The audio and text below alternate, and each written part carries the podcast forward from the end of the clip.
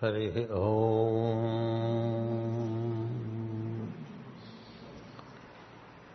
ప్రపూర్వగౌ పూర్వజౌ చిత్రభాను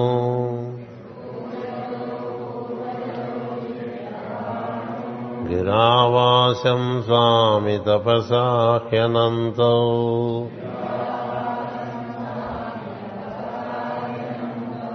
दिव्यौ सुपर्णौ विरजौ विमानौ।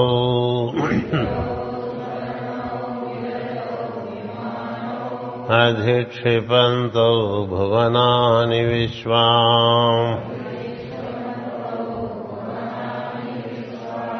हिरण्मयौ शकुनी साम्परायौ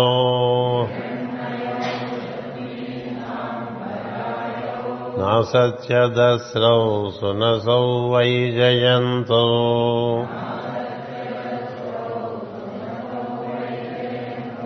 शुक्रं वयन्तौ तरसा सुवेम्ना।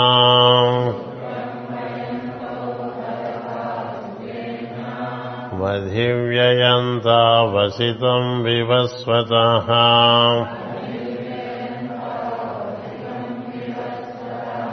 ग्रस्ताम् सुपर्णस्य बलेन वर्तिकाम्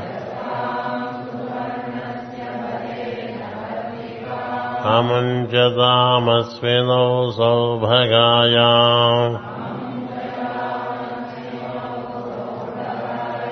तव सुवृत्तौ अनमन्थमायया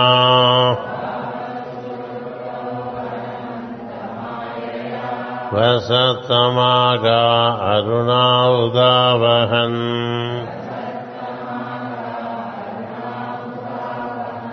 षष्टिश्च गावः त्रिशतस्य धेनवः।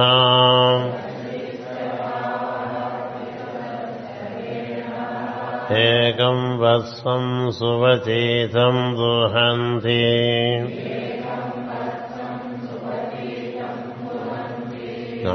गोष्ठा विहिता एकदोहना।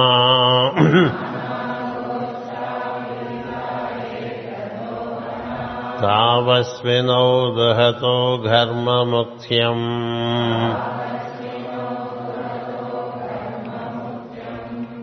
एकाम् नाभिम् सप्तशता अराश्रिताः।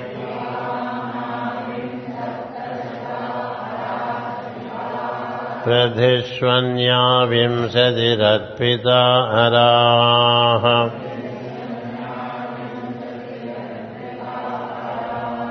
अरेमि चक्रम् परिवर्तते अजरम्।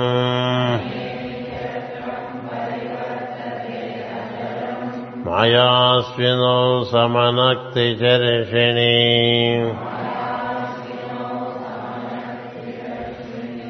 एकाम् नाभिम् सप्तशता अराश्रिताः।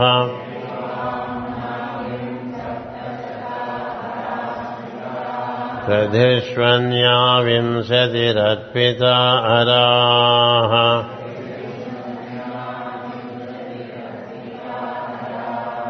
अनेमिचक्रम् परिवर्तिते अजरम्। अयास्विनो समनक्तिचर्षिणी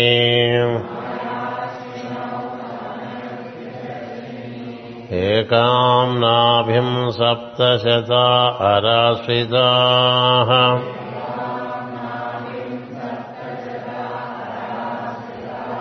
प्रधिष्वन्या विंशति अर्पिता। अराः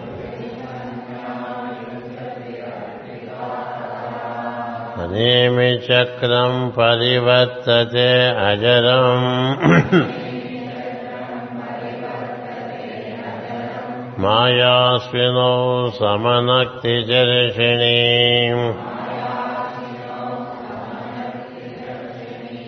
ॐ शान्ति शान्ति शान्तिः।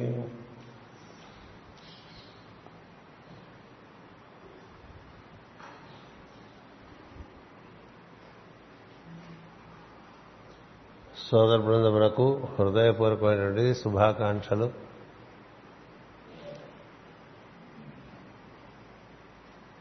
వేద సూక్తములు కానీ వేదవ్యాస కృత సూక్తములు కానీ శంకరాచార్య విరచిత సూక్తములు కానీ స్తోత్రములు కానీ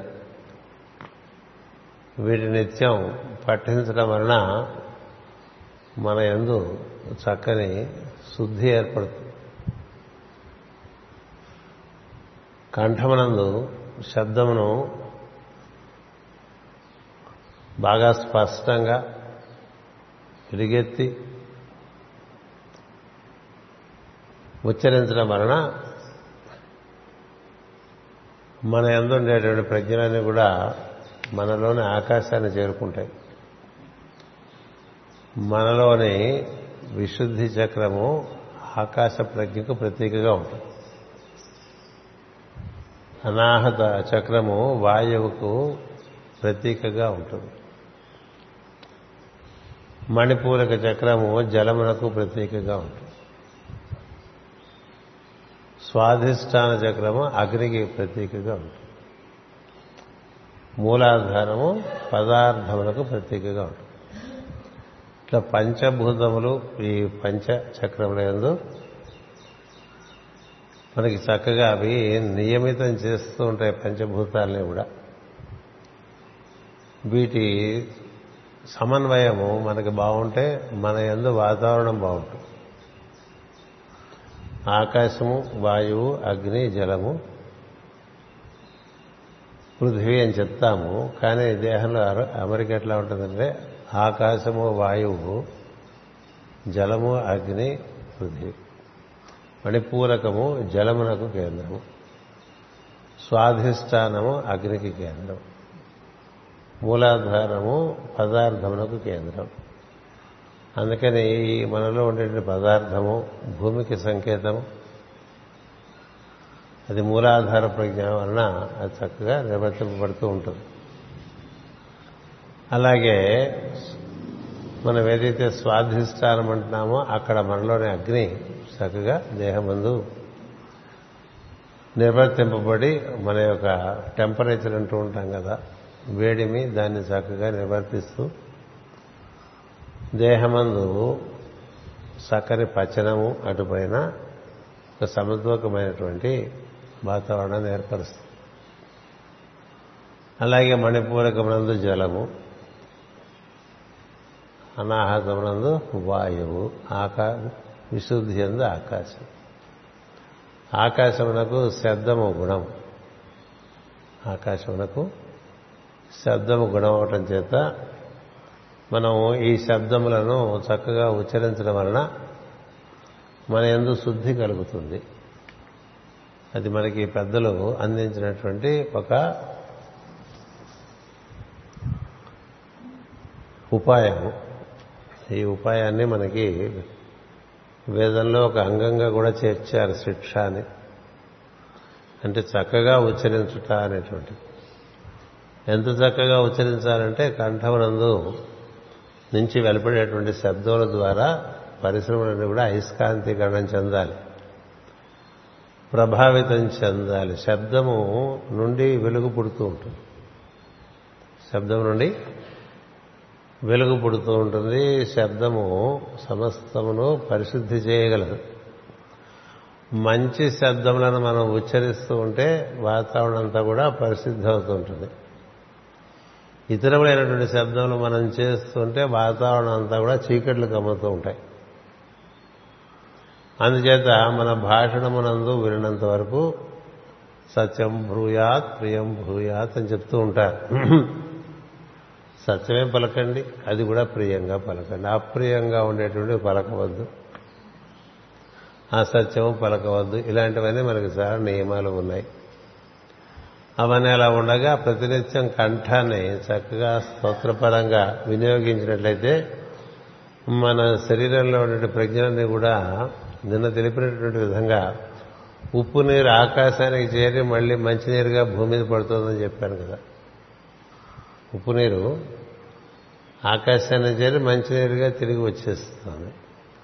అలాగే మనలో ఉండేటువంటి నిరుప నిరుపయోగమైనటువంటి శక్తి అంతా కూడా అత్యంత ఉపయోగకరమైన శక్తిగా తిరిగి వచ్చేస్తుంది. కంఠ శబ్దాలు బాగా చేస్తూ ఉంటాయి. అందుకనే వాక్కు దాని నియమాలు చాలా మనం పుస్తకాలు అయితే రాసుకున్నాం కానీ ఆచరణలోకి వచ్చేసరికి మరొక రకంగా ఉంటూ ఉంటుంది. అదలా ఉండగా ఈ ఉచ్చారణ చేస్తూ ఉంటే ఈ శబ్దము కంఠమందనటువంటి ఆకాశాన్ని చక్కగా మనలోని ప్రజలన్నింటినీ చేరుస్తుంది. అందుచేత స్తోత్రం చేస్తూ స్తోత్రాన్ని వింటూ ఉండాలి. స్తోత్రం చేస్తే చాలు. చేస్తున్న స్తోత్రాన్ని వింటూ ఉండాలి. అలా వింటూ ఉండటం వలన నీ ప్రజ్ఞ జీవ ప్రజ్ఞ ఆ ప్రజ్ఞ ఆ కంఠం దగ్గర ఉంటుంది. కంఠం దగ్గర ప్రజ్ఞ ఉండటం చేత ఆ ప్రజ్ఞ సంస్కరింపబడుతూ ఉంటుంది. లేకపోతే ఆ ప్రజ్ఞ అంతకి దిగువ ఉన్నటువంటి కేంద్రంలో ఉన్నటువంటి వాయువునకు జలమునకు అగ్నికి పదార్థములకు లోనైపోయి ఉంటుంది. బాగా గాలి వీస్తుంది కూడా అంత గొప్పగా ఉండదు. ఈదురు గాలి వీస్తుంది బాగా వేడిగా ఉందనుకోండి బాగుండదు. ఎప్పుడు వర్షం పట్టేసి నాచు పట్టేస్తుంటే బాగుండదు. కదా? అంతా మట్టి పెరిగిపోతుంది అనుకోండి బాగుండదు. కదా? ఈ పంచభూతాలు సమన్వయింపబడ్డప్పుడు మనిషికి ఒక ఆహ్లాదకరమైనటువంటి అనుభూతి ఒకటి ఉంటుంది. ఇప్పుడు ఉదయం సమయంలోనూ సాయంత్రం సమయంలోనూ పంచభూతాలు ఆ విధంగా ఉంటాయి. ఉదయంలోనూ సాయంత్రంలోనూ మామూలుగా పంచభూతాలన్నీ సమన్వయింపబడి ఒక ప్రశాంతత ఉంటుంది. వాతావరణంలో ప్రశాంతత ఉన్నా మనలో ప్రశాంతత ఉండటం అనేటువంటిది మనలో ఉండే పంచభూతాలు బట్టి ఉంటుంది. ఎప్పుడు మనలో ఆవేశక ఆవేశాలు ఉన్నాయనుకోండి. అది మనలో బాగా నీరు ఉడుకుతూ ఉంటుంది. ఎప్పుడు తిరులుతున్న నీరు ఉందనుకోండి ఏమానందం తిరులుతున్న నీరు అంటే ఏంటంటే భావములు తదనుకున్నటువంటి ఆవేశములు. భావం అగ్ని ఆవేశం నీరు. భక్తులు కూడా ఆవేశము పనికిరాదని చెప్తారు.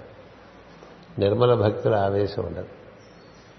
ఈ సినిమాల్లో మీకు చూపించే భక్తి అంతా కూడా చాలా ఆవేశాత్మకంగా ఉంటుంది. అట్లా ఆవేశంతో అరుస్తూ కళ్ళమ్మ నీళ్ళు తెచ్చుకుంటూ నానా బాధపడిపోతుంటే వీడు బాధపడలేక దేవుడు దిగొచ్చినట్టుగా చూపిస్తారు. అలా ఉండదు ఇప్పుడు ప్రశాంతమైన వాతావరణంలోకి అన్ని దిగిస్తాయి అంచేత ఉదయము సాయంత్రము ప్రశాంతమైన వాతావరణం బాహ్యంలో ఉంటుంది. నీలో ప్రశాంతమైన వాతావరణం నీ బట్టి. నీ భావ పరంపరలు బట్టి నీలో ఉండేటువంటి నిర్మలమైనటువంటి నీరు ఆవేశమైన నీరు బురద బురద నీరులాగా ఉంటుంది. నీలో పదార్థమునందు ఉన్నటువంటి ఆసక్తి. ఇప్పుడు గొడ్డు ఉందనుకోండి పొద్దున ఏం తిందామా అని చూస్తుంటాం కదా? లేచి లేవగానే తిండి గురించి ఆలోచించేది జంతువు అని చెప్పారు. దాన్ని గొడ్డు అంటాం తెలుగులో కదా? పొద్దునే తిండి గురించి ఆలోచించి పొద్దునే పోటాడుకుంటున్నారు అనుకోండి లేచి లేవగానే. ఇలా ఉన్నాయనుకోండి వాతావరణం పాడైపోతుంటుంది. ఈ వాతావరణం అంతా పరిశుద్ధి చేసుకోవడానికి ఈ విశుద్ధిని బాగా వాడమని చెప్తా. విశుద్ధి చక్కగా నిర్వర్తింపబడితే మనిషి లోపల ఎప్పుడూ శరదృతువే ఉంటుంది. శరదృతు. ఎందుకంటే శరదృతువులో ఎక్కువ గాలి ఉండదు ఎక్కువ వేడిమి ఉండదు వర్షం ఉండదు. వర్షాకాలం అయిపోతుంది. ఎండాకాలం అయిపోతుంది కదా? శీతాకాలం చలి ఉండదు. చలి ఉండదు ఎండ ఉండదు. గాలి ఉండదు వేడిమి ఉండదు. అన్నీ సరి సమానంగా ఉంటాయి. అంచేత వసంత ఋతువుకి శరద్ ఋతువుకి అలాంటి ఉత్తమమైనటువంటి స్థానం ఏర్పా ఏర్పాటైంది ఋతువులో. దానికి ప్రతీకగా ప్రతిముఖంగా వసంత ఋతువు ఉంటుంది. వసంత ఋతువు శరద్ ఋతువు ఈ ఋతువులో వాతావరణము సమతూకంగా ఉంటుంది. ఇవన్నీ కూడా ఈ పంచభూతాలన్నీ కూడా ఆకాశం నుంచి పుట్టుకొచ్చేవి. ఆకాశమే మూలం. అక్కడి నుంచే వాయువు అగ్ని జలము పృథివీ ఏర్పడుతుంటాయి కాబట్టి మనలో ఆకాశాన్ని మనం నిర్మలంగా ఏర్పాటు చేసుకున్నాం. అందుకు స్తోత్రములు ఇచ్చారు. కేవలం భూగోళం మీద వేదవాంగ్మయమునందే చక్కని ఉచ్చారణ చేయగలిగినటువంటి స్తోత్రములు ఛందోబద్ధంగా ఉన్నాయి. వాటిని చక్కగా అర్థం తర్వాత చేసుకోవచ్చు ఉచ్చారణ బాగా చేసుకుంటూ ఉంటే కంఠం నందు వింటూ ఉచ్చారణ చేసుకుంటూ వినాలి. అలా వింటూ ఉన్నాం అనుకోండి లోపల పంచభూతములు చక్కగా సమన్వయింపబడతాయి. పంచభూతములు సమన్వయింపబడితే జీవుడు ఆజ్ఞలో ఉండేటువంటి జీవుడు వీటన్నిటి ఈ శరీరం నందు చక్కగా వసించేటువంటి అవకాశం ఏర్పడుతుంది. ఇలా దీన్ని మనకి శిక్ష అనేటువంటి వేదాంగముగా ఇచ్చారు. శిక్షాం వ్యాఖ్యాం శ్యామ వర్ణస్వర మాత్రా బలం అంటూ. వర్ణములు అంటే అక్షరములు చక్కగా పలకాలి. మింగే కూడా అక్షరాలు. అక్షరాలు మింగుతూ మాట్లాడేయకూడదు అక్షరములు స్పష్టముగా పలుకుతూ మాట్లాడగలగాలి. అన్ని అక్షరములు పలకగలగాలి. అది కూడా బలంగా పలకగలగాలి. మాత్ర బలం. అక్షరములకి స్వరములు ఉంటాయి. ఆ స్వరములను కూడా చక్కగా పలకగలగాలి. వర్ణ స్వర మాత్ర బలం. సామ సంతాన అంటే ఎలా ఉండాలి అంటే మామూలుగా దంపతి సంతానాన్ని కనేప్పుడు అట్లా ప్రతి రెండేళ్ళకి ఒకళ్ళు చొప్పున ఒక అరడజన్ మంది కనేస్తారు ఒక పుష్కర కాలంలో రెండేళ్ళకి ఒక సంతానం చొప్పున ఓ పన్నెండేళ్ళకి ఒక పుష్కర కాలంలో అరడజన్ మంది సంతానం కనేస్తే హ్యాపీ అయిపోతుంది. దాన్ని అంటే ఒకటి ఒకళ్ళు ఒక రెండేళ్ళకు పుట్టి వాళ్ళు నాలుగు పుట్టి ఒకళ్ళు మళ్ళీ ఇంక మూడేళ్ళకు పుట్టి వాళ్ళు సంవత్సరం తేడా పుడితే దాన్ని సామ సంతానం అని అంటే యూనిఫామ్ ప్రొడక్షన్ లేదు అక్కడ. ఇండస్ట్రీలో చూడండి యూనిఫామ్ ప్రొడక్షన్ పెట్టుకుంది. యూనిఫామ్ ప్రొడక్షన్ లాగా మన యొక్క వాక్కు కూడా అక్షరములు పలకటంలో నట్లు కొట్టకుండా అనకుండా కొంత వేగంగాను కొంత మళ్ళీ నిదానంగాను పలకకుండా ఒకే స్రవంతిలాగా వెళ్తుంది అనుకోండి వారు. అలాంటి ఉచ్చారణ ఎవరికి ఉంటుందో వారి అందు ప్రజ్ఞ చక్కగా ప్రవహిస్తూ ఉంటుంది. ఒక చక్కని నిర్మలమైనటువంటి సెలయేరు శరదృతువులో నదుల్లాగా అని చెప్తారు. శరదృతువులో నదిలో బురద ఉండదు. వరద ఉండదు ఎండిపోయి ఉండదు. వేసంకాలంలో ఎండిపోతుంటుంది. వర్షాకాలంలో బురదగా వరదగా ఉంటుంది. శీతాకాలంలో చలిగా ఉంటుంది. స్నానం చేయడానికి ఇవన్నీ శరదృతులోనే బాగుంటుంది స్నానం చేయడం అచ్చ అలా మనకి శరదృతువులాగా మన శరీరంలో ఉండటం కోసం ఉచ్చారణ బాగా జరగాలి. ఏదో ఏడుస్తూ గొడుక్కుంటూ చదవాలి. నిజానికి పరమగురువుల ఆశ్రమంలో మొట్టమొదటి శిక్షణ ఇదే ఉంటుంది. మూడు గంటల సేపు ఉచ్చారణ చేయిస్తారు. మూడు గంటల సేపు సూక్తములను స్తోత్రములను ఉచ్చారణ చేయిస్తారు. అరగంట చేసేసరికి ఆయాసం వచ్చేస్తుంటుంది దాన్ని ఒక అరగంట చేసేసరికి ఆయాసం ఎక్కడి నుంచి ఏదో లోపల కొనుక్కోవటం లేకపోతే నిద్రపోవటం ఇలాంటివన్నీ జరుగుతూ ఉంటాయి కదా. అంటే ముందు మన యొక్క ఈ పరికరాన్ని చూసారా మనం ఒక వీణ కానీ ఒక వయాలిన్ కానీ ఒక మద్దలు కానీ వాటి నట్లు బిగించి అది పదునుగా ఉండేట్టు చూస్తాం. అట్లా పదునుగా ఉండేట్టు చూసుకోవాలి. దానికి మనకి భారతీయమైన వాంగ్మయంలో ఈ వేద సూక్తములు వేదవ్యాసకృత స్తోత్రములు శంకరాచార్యకృత స్తోత్రం. పిచ్చి పిచ్చివన్నీ చదవబోకండి. ఎందుకంటే వారు శబ్దం యొక్క గుణమెరిగి దాని యొక్క ప్రభావం పెరిగి అది ఛందోబద్ధంగా మనకు ఏర్పాటు చేశారు అలాగే భాగవతంలో పద్యములు చదువుకోండి ఏది పడితే అది పాట పాడుకోవటం వీళ్ళు అలాగే త్యాగలది కీర్తనలు.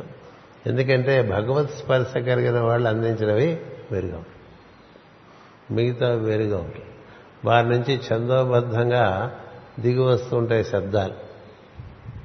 అందుచేత ప్రతినిత్యం ఆరాధనలో మన శరీరాన్ని చక్కగా మ్యూజికల్ ఇన్స్ట్రుమెంట్ ఏ విధంగా అమర్చుకుంటారో సంగీతం వాయించే ముందు చాలా హడావిడి చేస్తారు వాళ్ళు అక్కడ మన ముందు కూర్చునే. ఇవన్నీ ముందే బిగించు రావచ్చు కదా అనిపిస్తూ ఉంటుంది మనకి కదా? అక్కడికి వచ్చి వీణ సవరించి అక్కడికి వచ్చి మధ్యలోకి నట్లు టక్కు టక్కు కొట్టి వయలిన్ ఏర్పాటు చేసి అన్నీ వస్తున్నాయి సరిగ్గా వస్తున్నాయని శబ్దం చూసి ఆ సంగీతం నిర్వర్తిస్తారు. అలాగే మనం ఉదయం దీన్ని చక్కగా ఏర్పాటు చేసుకోవడానికి స్తోత్రాధికమం చాలా అవసరం. ఇది ఓంకారంతో మొదలుపెట్టి ఎంత చేసుకోగలిగితే అంత మంచిది. అది మనకి ప్రత్యేకించి జగద్గురు పీఠంలో అనేకానేకమైన సూక్తములు అనేకమైన స్తోత్రములు ఏర్పాటు చేయబడ్డాయి కదా? దాదాపు చాలా మందికి చాలా సూక్తములు చాలా స్తోత్రములు నోటికి వచ్చు. ఆ వచ్చిన వినియోగించుకోవాలి కదా? వినియోగించుకోలేదనుకోండి వినియోగించుకోకపోవడానికి రెండే కారణం. ఒకటి బద్ధకం రెండోది అశ్రద్ధ. అది వినియోగించుకుంటున్నాం అనుకోండి ఎప్పటికప్పుడు పదునుగా ఉంటుంది వాయిద్యం. వాయిద్యం పదునుగా ఉంటే సంగీతం బాగా వినిపిస్తుంది. అందుచేత ఇది ఒక విధానం అన్నది ఇది కూడా మనకి నిశ్వాస ఆధారంగా ఉచ్చారణ ఉంటుంది. కదా? నిశ్వాస ఆధారంగా ఉచ్ఛ్వాస. ఉచ్చారణ ఉంటుంది. నిశ్వాసకి ఏది ఆధారం? ఉచ్ఛ్వాస ఆధారం. కదా? సో ఉచ్ఛ్వాస నిశ్వాస రెండు ఏమిటి? అశ్వినులే. అశ్విని దేవతలే నేనే చెప్పా కదా. దిగి వస్తుంటారు మళ్ళీ పైకి వెళ్ళిపోతుంటారు దిగి వస్తుంటారు పైకి వెళ్ళిపోతుంటారు దిగి వస్తూ ఉంటారు పైకి వెళ్ళిపోతూ ఉంటారు అట్లా మనలో అసురులు పనిచేస్తున్నప్పుడు మనం బాగా బలంగా పలకాలంటే నిశ్వాస దీర్ఘంగా ఉండాలి. నిశ్వాస దీర్ఘంగా. నిశ్వాస దీర్ఘంగా ఉండాలంటే ఉచ్ఛ్వాస కూడా దీర్ఘంగా ఉండాలి. అప్పుడే నిశ్వాస దీర్ఘంగా ఉంటుంది.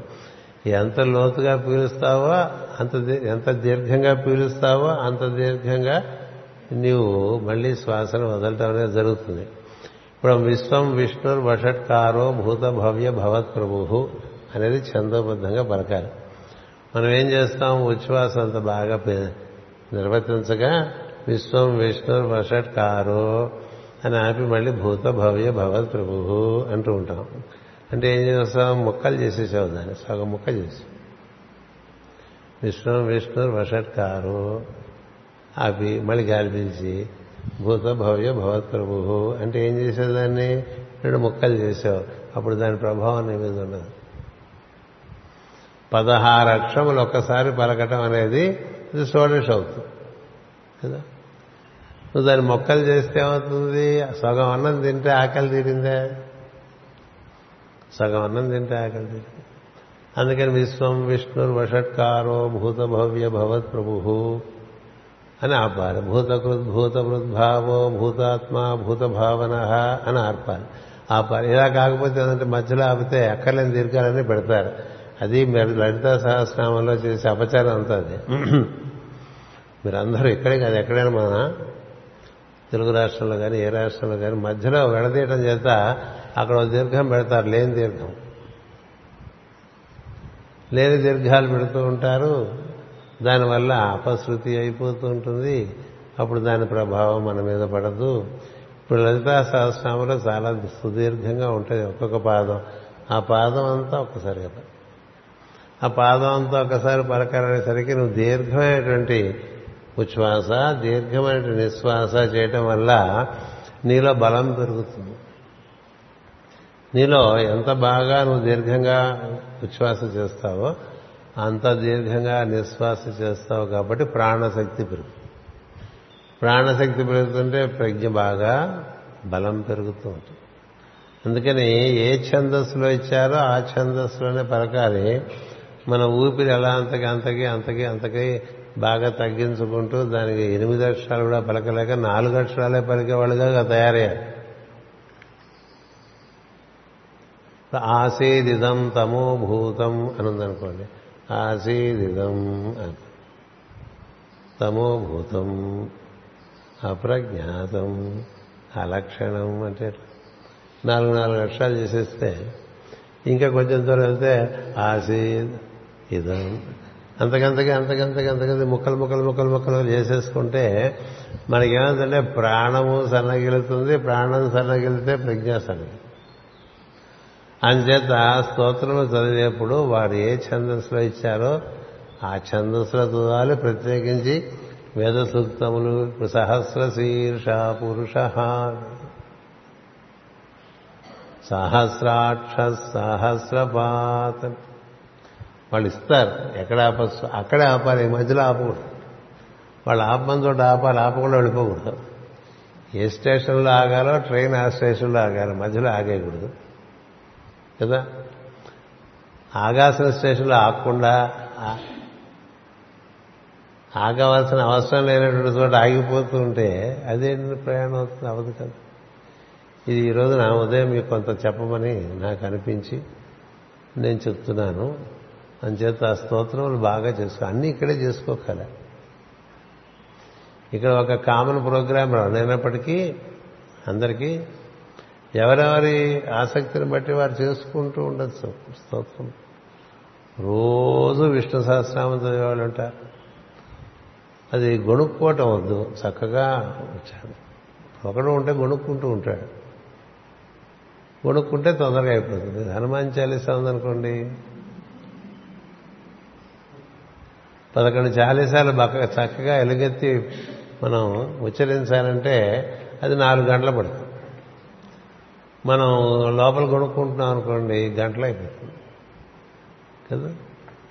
దానివల్ల ఏం జరిగింది? నీకు శుద్ధి జరగదు. నీ శుద్ధే కాదు ఉచ్చారణ వల్ల బయట కూడా శుద్ధి జరుగుతుంది. అందుకని ఈ ఉచ్చారణము అనేటువంటిది ఒక తాళం చెవుగా ఇచ్చారు. జీవుడు తను తాను ఉద్ధరించుకోవడానికి దాన్ని వినియోగించుకోవడానికి ప్రయత్నం చేయండి. అది అలా ఉండగా ఏకాం నాభిం సప్తశత అరాశితా ప్రతిష్వన్యా వింశతిరర్పిత అరాహ అనేమి చక్రం పరివర్తతే అజరం మాయాశ్వనో సమనక్తి చర్షిణి అనేటువంటిది.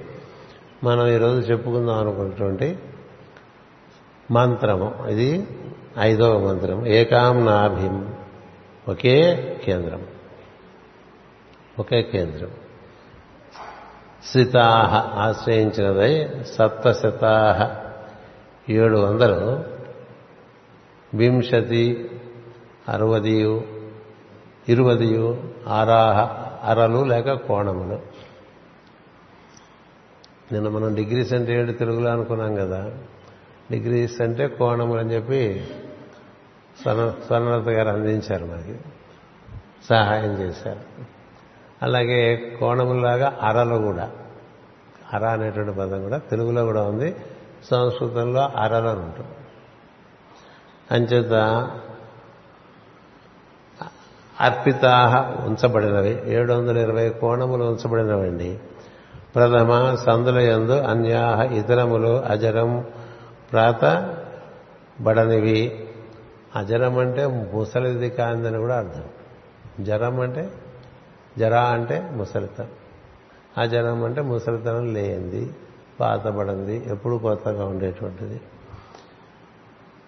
ప్రధ ప్రతిమ సందుల ప్రధిషు సందులయందు అన్యాహ ఇతరములు అజరం ప్రాతపడినది అనేమి పరిధి లేని జగు చక్రం చక్రమును శర్షిని సుడు తిరిగినట్టుదిగా అశ్వినం అశ్విని దేవతలు మాయా ఆనందము కొరకు సమనక్తి చక్కగా అమర్చుతున్నారు. అని టీకా.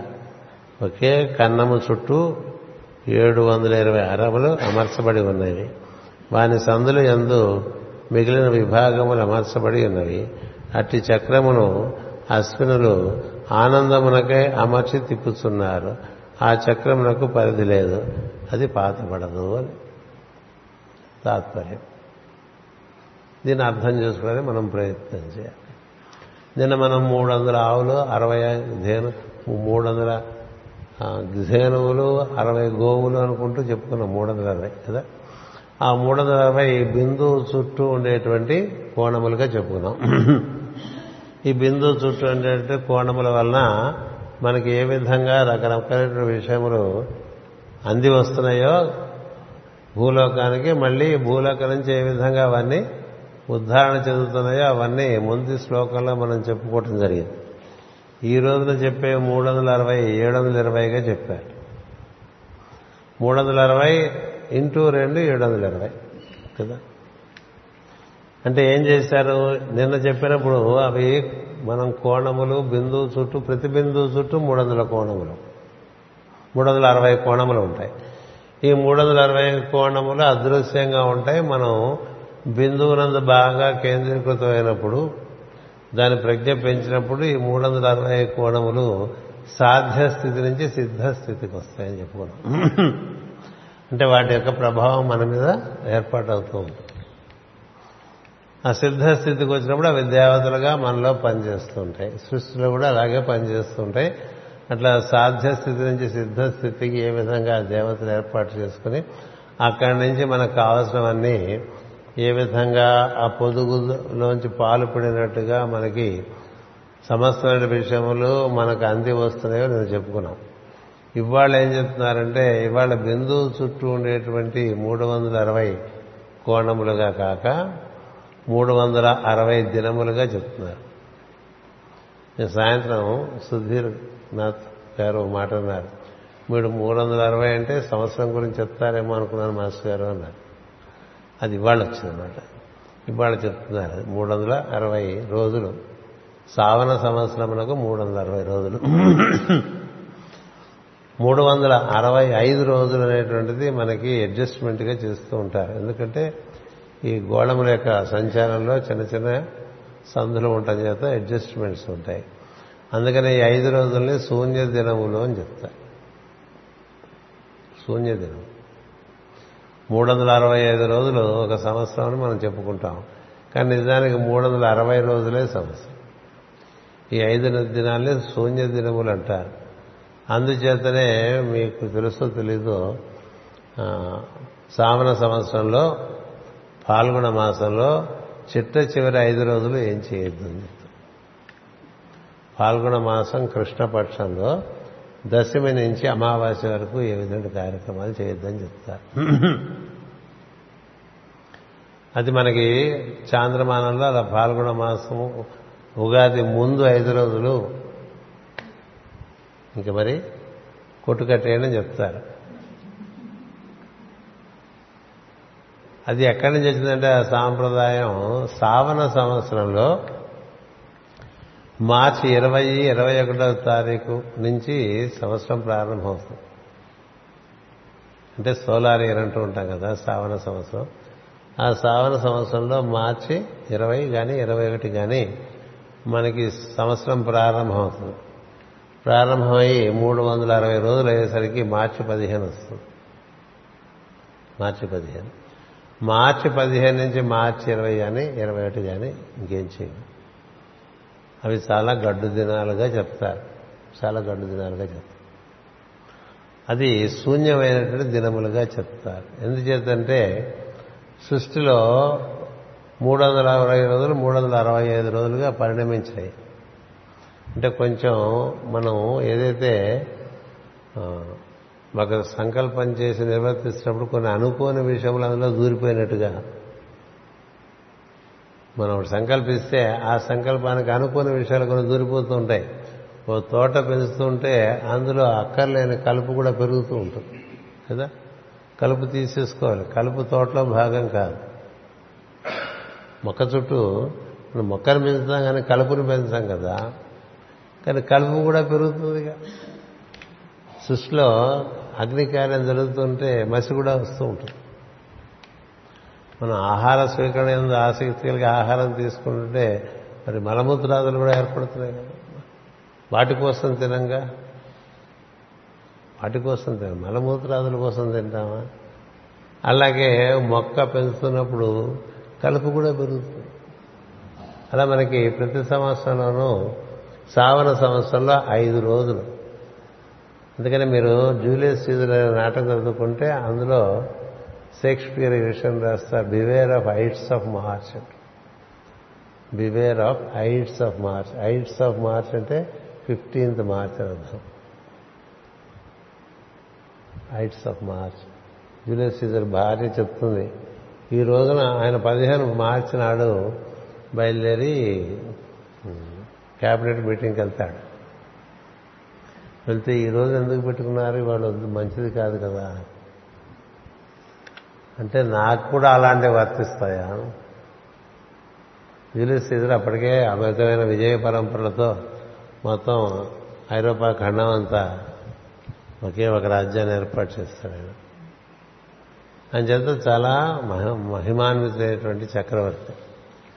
అంటే రోమన్ చక్రవర్తుల్లో అంతకు మించిన చక్రవర్తి లేదు అమిత బలశాలి అమితమైనటువంటి మేధస్సు కలిగినటువంటి వాడు.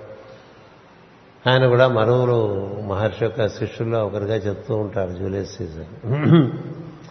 ఆ రోజున ఈ రోజున అంత మంచి రోజు కాదు కదా ఈ రోజు ఏర్పాటు చేసుకున్నారేమిటి అని అడుగుతుంది ఇంటావిడ అడిగితే నాకు కూడా అలాంటివి వర్తిస్తాయా అంటాడు. ఎవరికైనా వర్తిస్తాయి కాలం. కాలాన్ని దాటి ఎవరు సృష్టిలో పనిచేయగలిగిన వాడు లేరు. కాలాన్ని ఎవరైనా మన్నించవచ్చు ఆ రోజే ఆయన ఆ మంత్రివర్గ సమావేశంలో ఆయన హత్య ఆయన హత్య చేయబడదు. పదిహేను March fifteenth March ides of March అని ఆవిడ చెప్తుంటే ఇవన్నీ ఎందుకు ఆయన అట్లా ఏర్పాటు చేశారంటే షేక్స్పియరు ఆయన తెలిసినవాడు షేక్స్పియరు కూడా పరమ గురువుల అనుయాయుల్లో ఒకరు.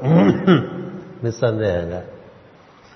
ఆయన చేత ఆయన ఏడో కిరణమైనటువంటి రాకోజీ మహారాజు గారి శిష్యుడు. ఎందుకు ఈ విషయం మీకు చెప్తున్నానంటే మనం కూడా పాటిస్తూ ఉండాలి. మార్చి పదిహేను నుంచి మార్చి ఇరవై ఒకటి వరకు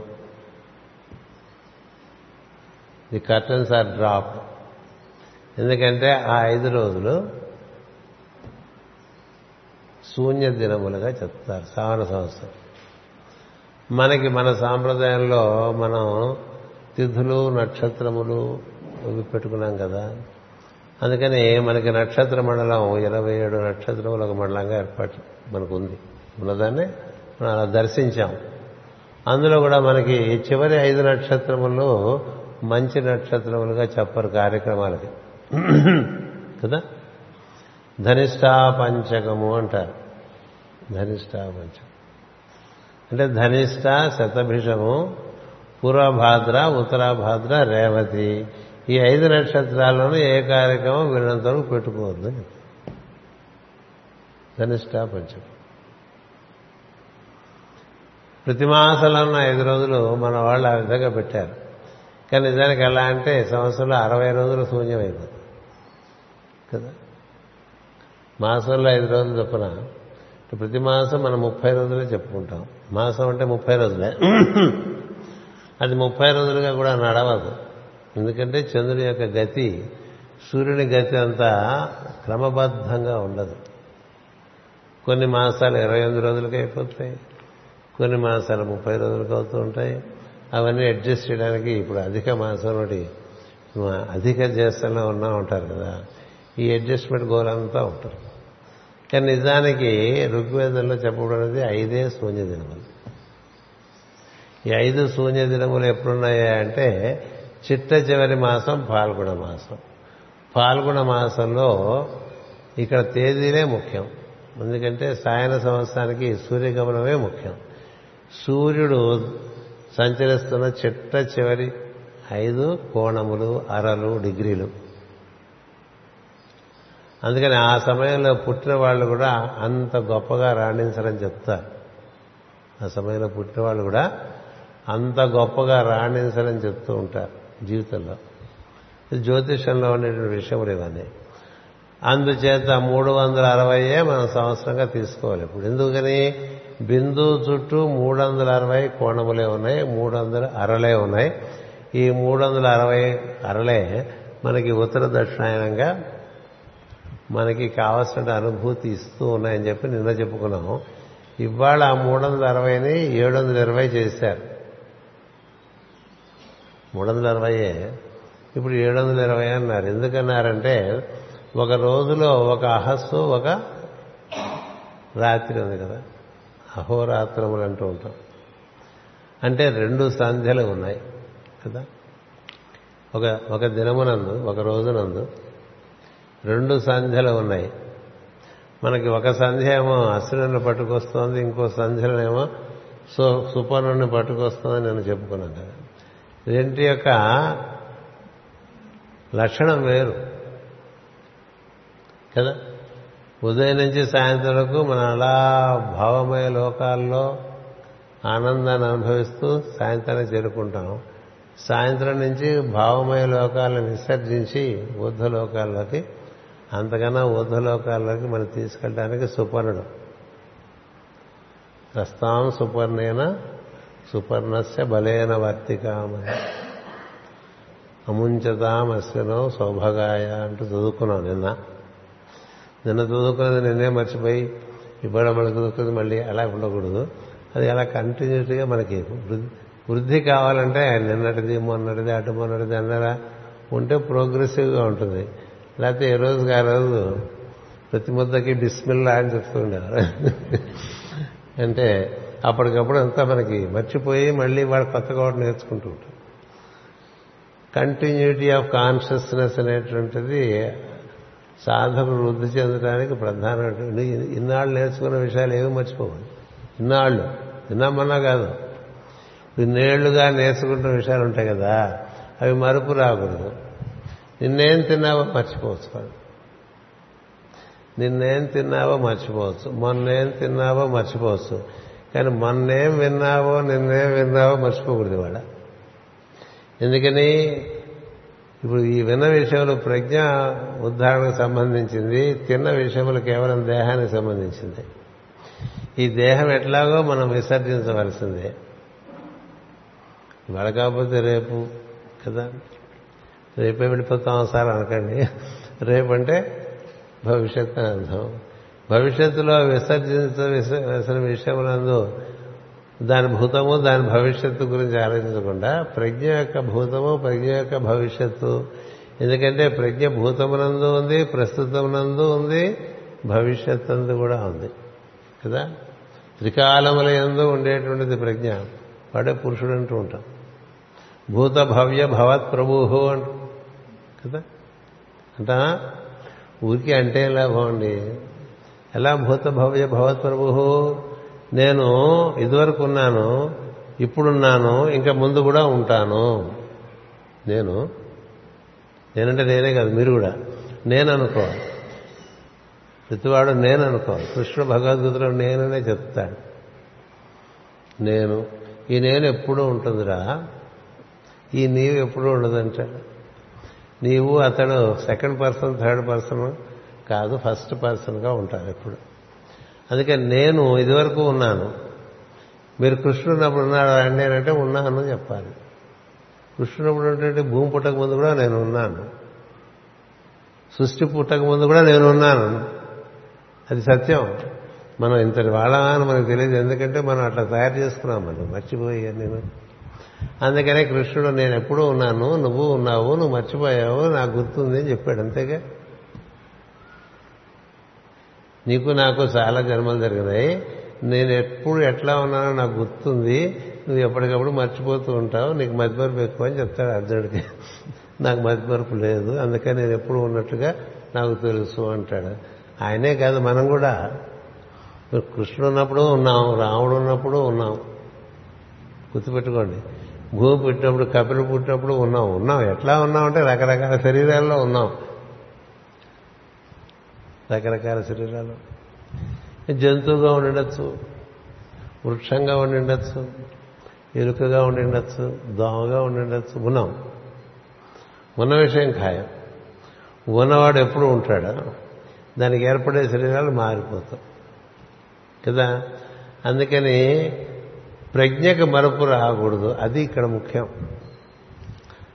సాధకునికి ప్రజ్ఞాపరమైన విషయంలో మరపు రాకూడదండి దేహపరమైన విషయాల్లో మరుపు రావచ్చు. అందుకనే నిన్నేం తిన్నారు మొన్నేం తిన్నారు మొన్న మధ్యాహ్నం ఏం తిన్నారు మొన్న రాత్రి ఏం తిన్నారు నిన్న మధ్యాహ్నం ఏం తిన్నారు నిన్న రాత్రి ఏం తిన్నారు అంత గుర్తుపెట్టుకోవాల్సిన అవసరం లేదు.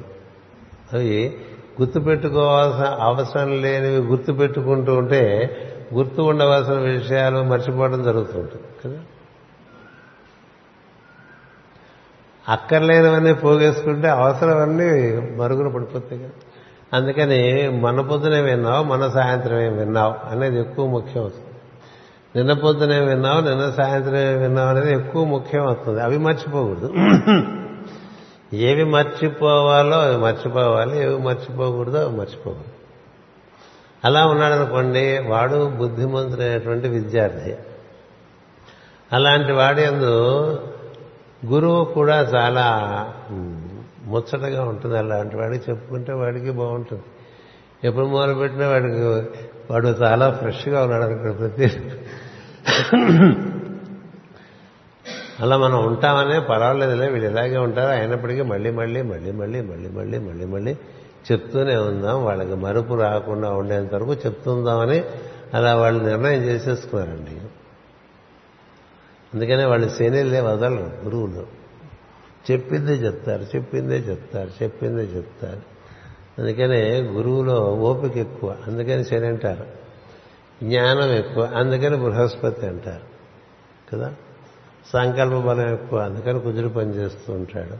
విచక్షణ ఉంటుంది అందుకని బుద్ధుడు పనిచేస్తున్నాడు అంటాడు ఇప్పుడు సుఖంగానే ఉంటాడు ఆయన వరకు అందుకని శుక్రుడు పనిచేస్తూనే ఉంటాడు. కదా? ఏ విషయమునందు పట్టు ఉండాలో వాటి ఎందుకు పట్టు ఉంటుంది. అందుకని రాహు పనిచేస్తూ ఉంటాడు. ఏ విషయం ఎందు పట్టు ఉండక్కర్లేదో వాటి ఎందు ఉండదు. అందుకని కేతు సరిగ్గా పనిచేస్తూ ఉంటాడు.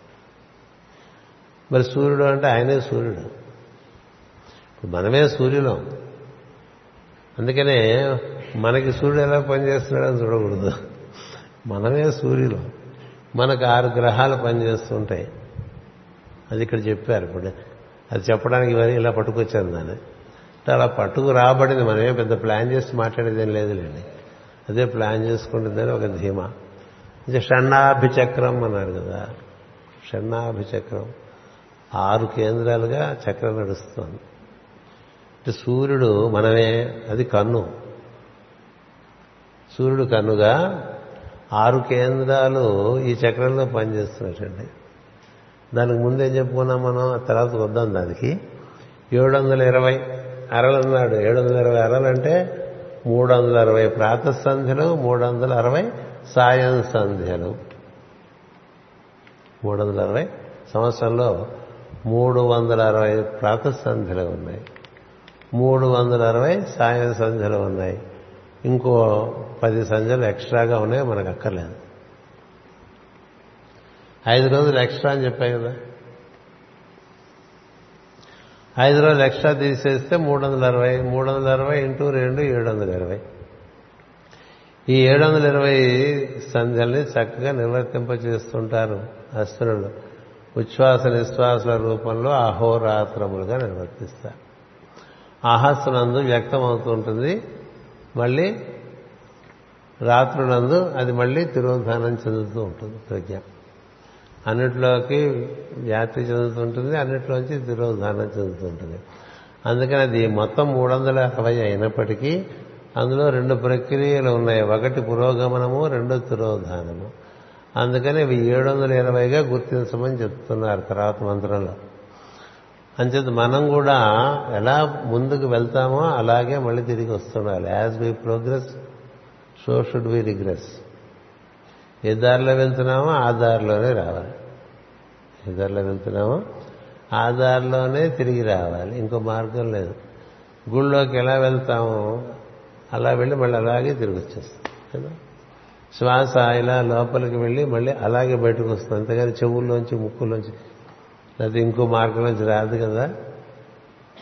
శ్వాస ఏ విధంగా లోపలికి వెళ్తుందో ఆ విధంగానే బయటకు వస్తుంది అట్లాగే సృష్టి చక్రంలో కూడా పురోగమనం ఆధారంలోనే తిరిగి రావాలి. అందుకనే దాన్ని in due and ancient order అంటారు. ఇప్పుడు మనం ప్రవేశించేప్పుడు రోజు అలా ప్రవేశించి అక్కడ కృష్ణుడి దగ్గరికి వెళ్ళి అక్కడ నమస్కరించుకుని ఈ విధంగా ఉత్తరానికి వచ్చి ఇక్కడ మళ్ళీ అటు తిరిగి పశ్చిమం తిరిగి గణపతి దగ్గరికి వెళ్ళి అక్కడి నుంచి ఆయన దండం పెట్టుకుని అక్కడి నుంచి మళ్ళీ ఇట్లా తూర్పుగా వచ్చి ఇలా మాస్టర్ గారి దగ్గర నమస్కరించుకుని ఆ తర్వాత ఇక్కడ వచ్చి కూర్చుంటున్నా కదా నేను. మళ్ళీ వెళ్ళేప్పుడు కూడా అదే విధంగా వెళ్ళటం అనేటువంటిది క్రతు విద్య. అంటే మనం ఏం చేస్తాం? ఇలా వచ్చి అలా దిగి అలా వెళ్ళిపోతుంటాం. అదేమిట్రా? నా దగ్గరికి రాలేదే అని అడుగుతాడు. వెళ్ళేప్పుడు వచ్చావు? వచ్చేప్పుడు రాలేదే? ఉంటుంది కదా. తత్వ విద్యలు ఏం చెప్తారంటే నువ్వు ఏ విధంగా ప్రారంభించావో ఆ విధంగానే వర్తించు. పొద్దునే ప్రార్థనతో ప్రారంభించిన దినం రాత్రి నిద్ర ముందు ప్రార్థనతో పూర్తి అవ్వాలి ప్రార్థన ముందు ఇక్కడ ఏం చేసి ప్రార్థన తర్వాత ఇక్కడ ఏం చేశామో అక్కడ ప్రార్థన ముందు అది చేయాలి. ఇక్కడ ప్రార్థన తర్వాత వేస్తాం దాణ కదా? అక్కడ కూడా పడుకోవడానికి ముందుగా కదా దానం ఇట్లా as you open so you close ఇప్పుడు తలుపు తీసి ఇక్కడ లోపలికి వచ్చి ఇంకో తలుపు తీసి ఇంకో లోపలికి వచ్చి ఇంకో తలుపు తీసి లోపలికి వస్తే మళ్ళీ బయటకు వెళ్ళేప్పుడు ఆ తలుపులన్నీ మూసుకుంటూ వెళ్తాం కదా? ఇట్లా as you proceed so should you return అదే మార్గంలో. మీరు ఒక రైలు బండి ఎక్కారనుకోండి ఎలా వెళ్ళిందో అలాగే వస్తుంది. అంత వెళ్ళేప్పుడు ఏ స్టేషన్లో ఆగిందో వచ్చేప్పుడు ఆ స్టేషన్లోనే ఆగుతుంది కదా? అందులో ఒక క్రతువు ఉంది. అట్లాగే మన జీవితంలో కూడా ఒక క్రతువు ఉంది. అందుచేత ముందు ఆ మూడు వందల అరవై చెప్పిందేమో బిందువు చుట్టూ ఉండే మూడు వందల అరవై కోణాలు. వాటి నుంచి ఎలా పితకబడి మనకి చక్కగా ఆహారము పోషణము ఇవన్నీ ఏ విధంగా జరుగుతున్నాయో వృద్ధి చెందే విషయాలు చెప్పా. ఇప్పుడు దాన్ని ఏడు వందల ఇరవైగా చెప్పి దానికి మళ్ళీ తిరుగుదారి కూడా దానిలో ఇంక్లూడ్ చేస్తాయి ఇంక్లూడ్ చేసి ఏడు వందల ఇరవైగా గుర్తించండి. అందుకని సాయంత్రం కూడా చాలా ముఖ్యం. ఉదయం ఎంత ముఖ్యమో సాయంత్రం కూడా అంతే ముఖ్యం. నిజంగా శైవ సాంప్రదాయంలో సాయంత్రమే ఎక్కువ ముఖ్యం అని చెప్తారు ప్రపంచంలోకి రావటం కన్నా ప్రపంచంలోంచి వెనక్కి వెళ్ళటం అనేటువంటి దానికి ఎక్కువ జ్ఞానం కావాలి. కదా? పద్మవ్యూహంలో ప్రవేశించడం కన్నా పద్మవ్యూహంలోంచి మళ్ళీ వెనక్కి రావటం తెలియాలిగా? అది కదా అభిమన్యుడు కదా పద్మవ్యూహంలో ప్రవేశించడం లాంటిదే ప్రపంచంలో ప్రవేశించడం. సో ప్రవేశించడం మాత్రం తెలిస్తే చాలదు మళ్ళీ దాంట్లోంచి మనం నిర్గమించడం కూడా తెలియాలి. నిర్గమించడం తెలియాలంటే how do you close the day is very important మనం అందరం we may be opening the day very appropriately పొద్దునే లేస్తాం స్నానం చేస్తాం ప్రార్థన చేస్తాం ఏదో స్తోత్రం చేస్తాం. అక్కడి నుంచి ప్రపంచంలో పడతాం. సాయంత్రం ఎలా క్లోజ్ చేస్తున్నా? How are you closing the day అడ్డగోలుగా మూసిపోతుంది కదా? అంటే మన కథ అభిమన్యుడు కదే. అభిమన్యుడు కదే కదా? సాయంత్రం పొద్దున ఓపెన్ చేసినంత తీరువుగా క్లోజ్ చేస్తున్నావా ఆ క్లోజర్ ఆఫ్ ది డే ఎక్కడి నుంచి ఉండాలి? ఈ చక్రంతో అనుసంధానం చెందాలంటే ప్రదోషకాలంతో మొదలవాలి ప్రదోషకాలం అంటే సాయం సంధ్య. సాయం సంధ్యలో శివుడు పార్వతితో నందీశ్వరుడి మీద కూర్చొని తిరుగుతూ ఉంటాడు. వీళ్ళంతా ఏం చేస్తూ ఉంటారో చూస్తూ ఉంటాడు. అది చాలా చక్కగా మనం వినియోగించుకోవాల్సిన సమయం సుమా అని కశ్యపుడు దితీదేవికి చెప్తాడు. ఆవిడ ఆ సమయంలో ఏదో కోరుతుంది. నాకు ఇప్పుడు కావాలి సంతాన ప్రక్రియ అని ఇప్పుడు కాదమ్మా ఇది సమయం కాదంట. అవన్నీ నాకు అనవసరం అంటాడు. అదే మన తర్వాత కూడా వస్తుంది. ఈ నరులందరూ ఈ మొత్తం సృష్టితో విభేదించి నశించే వాళ్ళుగా ఇవ్వటానికి కారణం ఏంటంటే సృష్టి ఎట్లా నడుస్తుందో తదనుగుణంగా వీళ్ళు నడవటం మానేశారంతే మనుష్య క్షితిమాచరంతేనే రెండు పాదాలు రెండు శ్లోకాల్లో చివరి పాదాలుగా వస్తాయి. అంటే వాళ్ళ ఆచరణ చేత వాళ్ళు క్షితి అంటే క్షీణించే వాళ్ళుగా తయారైపోయారు. ఇప్పుడు మనకు ఒక సద్గురు వచ్చారనుకోండి ఆయన ఏం చేస్తారంటే పొద్దున ఆరు గంటలకు ప్రార్థన చేసుకో సాయంత్రం ఆరు గంటలకు ప్రార్థన చేసుకో అన్నారు. కదా. ఎందుకని సాయంత్రం ఆరు గంటల ప్రార్థన? So that you come back and you close the day and prepare for your journey into the other world ప్రతి రాత్రి సుపర్ణుడు నేను తీసుకెళ్ళడానికి సిద్ధపడిపోతున్నాడు కదా. నువ్వు రెడీగా ఉంటే సాయంత్రం ఒక ఫ్లైట్ ఉంది. ఆ ఫ్లైట్ ఎక్కేస్తే సరాసరి వెళ్ళిపోవచ్చు. ఎక్కడి వరకు వెళ్ళిపోవచ్చు? ఆజ్ఞాకేంద్ర నీ స్వస్థానానికి వెళ్ళిపోతాం. కన్ను అంటే మనం కన్ను కన్ను అంటే మనకేం గుర్తొస్తుంది? ఎడం కన్ను కుడి కన్ను గుర్తొస్తుంది. ఎడం కన్నుకి కుడి కన్నుకి మూలస్థానం మూడో కన్ను. మనలో మూడో కన్ను మూలస్థానం. అక్కడి నుంచే ఇదంతా ఏర్పడుతుంది. ఈ సూర్యమండలానికి కన్ను సూర్యుడు. రెండు కన్నులు లేవుగా ఒకటే కన్ను. ఆ కన్నే కన్నము. గుర్తుపెట్టుకోండి అది బాగా గుర్తుపెట్టుకో కన్ను కన్నము. కన్నంలోంచి అన్ని అట్నుంచి వస్తూ ఉంటాయి. సూర్యుడు మనం ఒక గ్రహంగా చూస్తాం కదా? సూర్యుని గ్రహంగా చూడకూడదు. సూర్యుడు మనమే. సూర్యుడు ఏమిటి? అతని నుంచి అన్ని వస్తూ అతని ద్వారా అన్నీ వస్తూ ఉంటాయి. అందుకనే హిరణ్మయైన పాత్రేన సత్యస్య అపిహితం ముఖం అని మనం చదువుతూ ఉంటాం. దాని మూత బంగారు కాంతిగా కనిపిస్తున్నటువంటి డిప్ప కప్పినట్టుగా ఉంటావు నువ్వు. ఆ డిప్ప తీస్తే అటుపక్క నుంచి వచ్చేవన్నీ కూడా ఈ సూర్యుని ద్వారా మనకు అందొస్తూ ఉన్నాయి మూడు వందల అరవై కోణాల నుంచి కిరణాల నుంచి. అందుకని అద్భుతమైనటువంటిది మనకి అది అగ్ని హోమం చేసేప్పుడు చివరికి అది పెట్టి అది ఈశావాస్య ఉపనిషత్తులో ఉన్నటువంటి ఆ మూడు శ్లోకాలను అందులో హిరణ్మయైన పాత్రేన సత్యస్య అపిహితం ముఖం. నీ ముఖాన్ని కప్పేసి ఉంచావు సత్ నేను సత్యాన్ని ధర్మాన్ని దాని ఎందు ఆసక్తి కలిగిన వాడిని నాకు ఆ మూత తెరిచి చూపించు అని అడుగుతూ ఉంటాం అందులో మనం. ఏవో చదివేస్తాం అర్థం చేసుకుందాం అన్న ఆసక్తి ఉండదు కదా.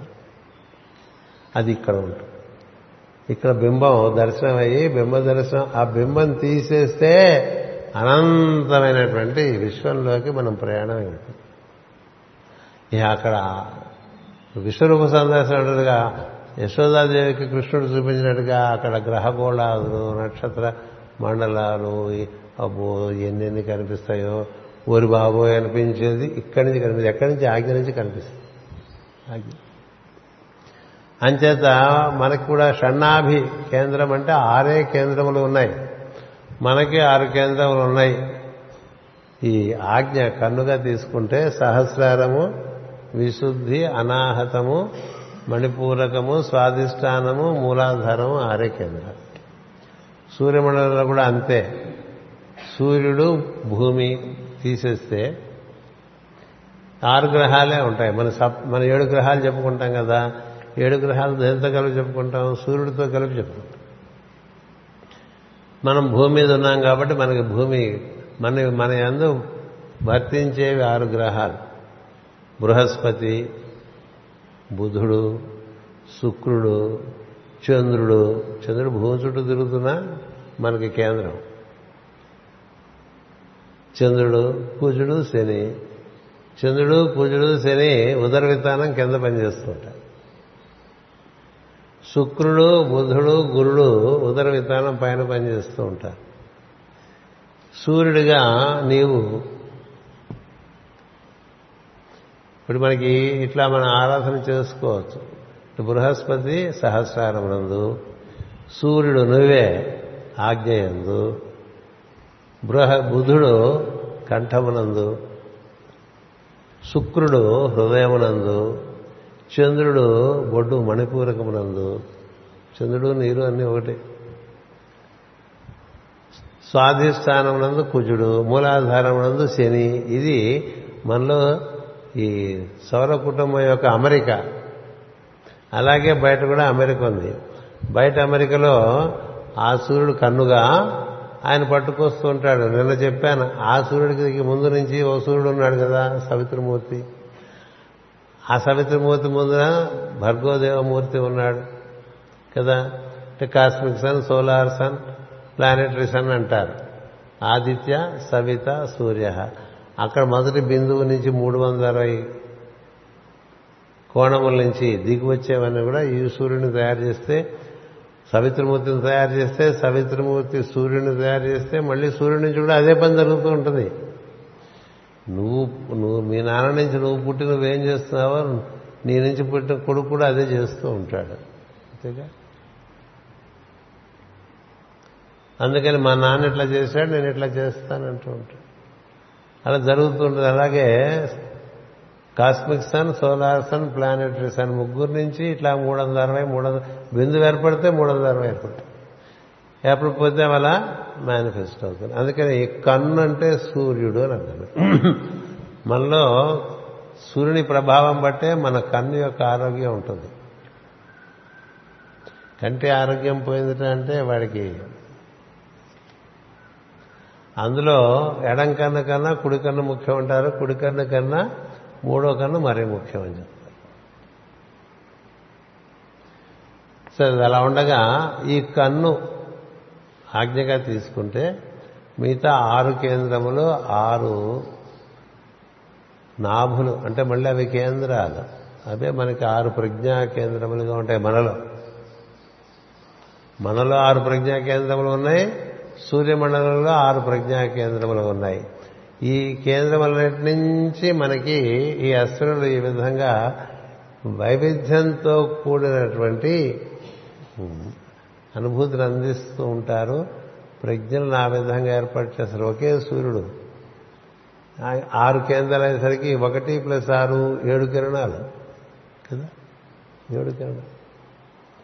ఒక్కొక్క కిరణానికి ఒక్కొక్క గ్రహం అధిపతి. అందుకనే ఈ ఈ ఈ గ్రహం యొక్క రంగు ఏమిటంటే దీన్ని చెప్పిస్తుంటారు. శుక్రుడు అనగానే ఒక లేత నీలం అని చెప్తారు. బుధుడు అనగానే బంగారు కాంతి చెప్పేస్తారు అది ఎరుపు నీలం పసుపు నీలం అని చెప్పాను కదా. ఎరుపు నీలం పసుపు. బృహస్పతి అనగానే కొంచెం ఇంకా లోతైన నీలం చెప్తా. శనగానే వైలెట్ కలర్ చెప్తా. శుక్రుడు అనగా కుజుడు అనగానే ఎరుపు చెప్తారు. ఇవే ఆ ఏడు కిరణాలే కదా.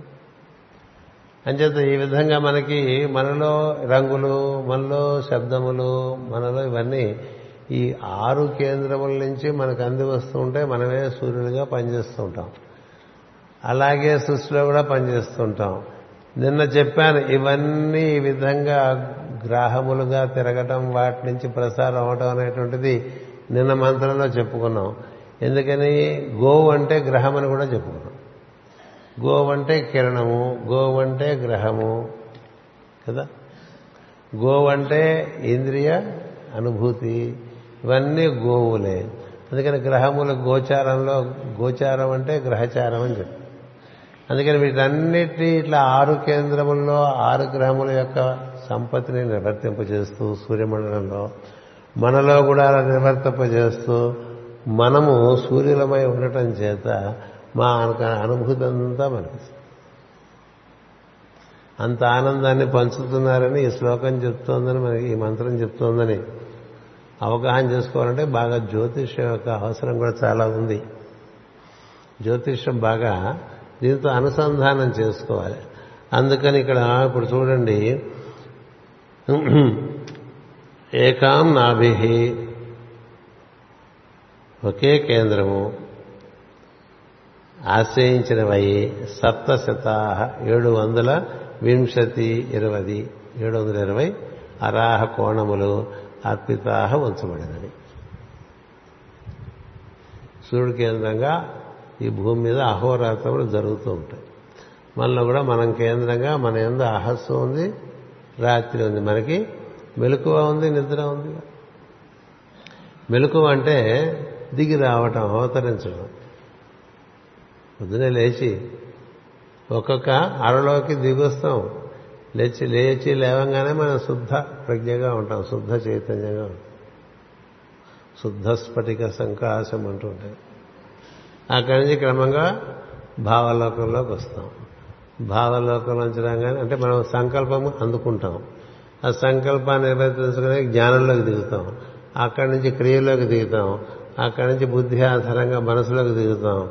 మనసు ఆధారంగా ఇంద్రియంలోకి దిగుతాం. మనసు ఇంద్రియముల ఆధారంగా శరీరంలోకి దిగుతాం. అక్కడి నుంచి బయటకు వచ్చేస్తాం. అట్లా బయట మనం అంచెలంచెలుగా దిగొచ్చేస్తాం. కానీ అట్లా దిగిరాము. ఎందుకంటే మనం అట్లా గుర్తు పెట్టుకోము. అలా దూకి బావిలో పడిపోయినట్టు వచ్చేస్తాం. ఇప్పుడు పూర్వకాలం మనకి దిగుడు బావులు ఉండేవి కదా? దిగుడు బావిలో దిగటం అంటే మెట్టు మెట్టు మెట్టు మెట్టు మెట్టు మెట్టు దిగి వాడు నీళ్ళ దగ్గరికి వెళ్తాడు. ఇప్పుడు బావిలో దూకటమే మనం కదా?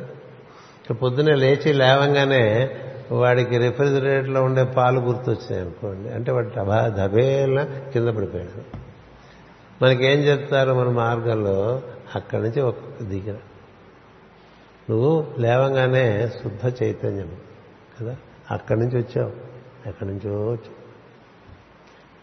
వచ్చిన వాడివి నెమ్మదిగా సంకల్పం ఇచ్ఛాశక్తి. నేనేమి చేయవలను? నేను తినవలను అని కాదు కదా ముఖ్యంగా. నేను ఎవరితో నుంచి దిగి వచ్చానో వాడితో అనుసంధానించాను. ఎవరితో? మనం ఎవరి నుంచి దిగి వచ్చామో వాడితో కూడి దిగితే బాగుంటుందిగా. అందుకే లేచి లేవంగానే ముందు వెనక్కి తిరిగి చూసుకోవాలి. ఎక్కడి నుంచి వచ్చామని. కదా? నీ సంకల్పమే నా సంకల్పంగా నిర్వర్తించు. కర్తవ్యం దైవమాకి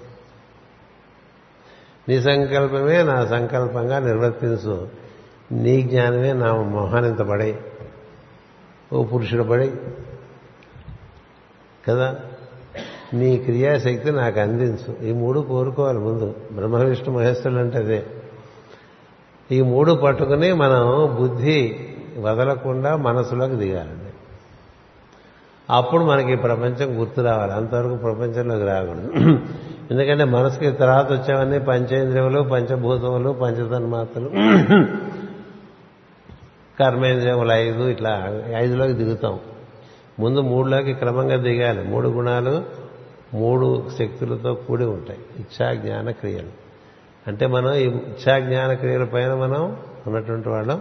ముందు మూడు స్టెప్పులు వేసుకొస్తాం అక్కడి నుంచి ఐదు స్టెప్పులు వేసుకొస్తాం మనం తొమ్మిదో వాళ్ళం. ఎనిమిది స్టెప్పులు వేసుకుంటూ కింద అందుకనే మేడక మెట్లు కూడా పది పెట్టుకోవాలన్నమాట. ఇప్పుడు ఎక్కలేం కాబట్టి ఇరవై పెట్టుకుంటాం అత్యతిష్ట దశాంగులం కదండి. అంతేనా?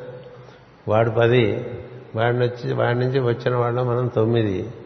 మనం ఇచ్ఛ జ్ఞానము క్రియ మన ఇచ్ఛ కాదు దైవే ఇచ్ఛ. గుర్తుపెట్టుకోండి. మన ఇచ్ఛ అయితే ఎలా నడుస్తుందో మనకు తెలుసు కదా. దైవేచ్ఛయే నా ఇచ్చగా దైవజ్ఞానమే నా జ్ఞానముగా. దైవశక్తియే నా క్రియాశక్తిగా. అట్లా మూడు దిగా అనుకో. తొమ్మిది నుంచి ఎనిమిది ఏడు ఆరు. అక్కడ నీకు బుద్ధి తగులుతుంది. ఆ బుద్ధిని పట్టుకొని మనసులోకి వచ్చి ఈ బుద్ధే మనకి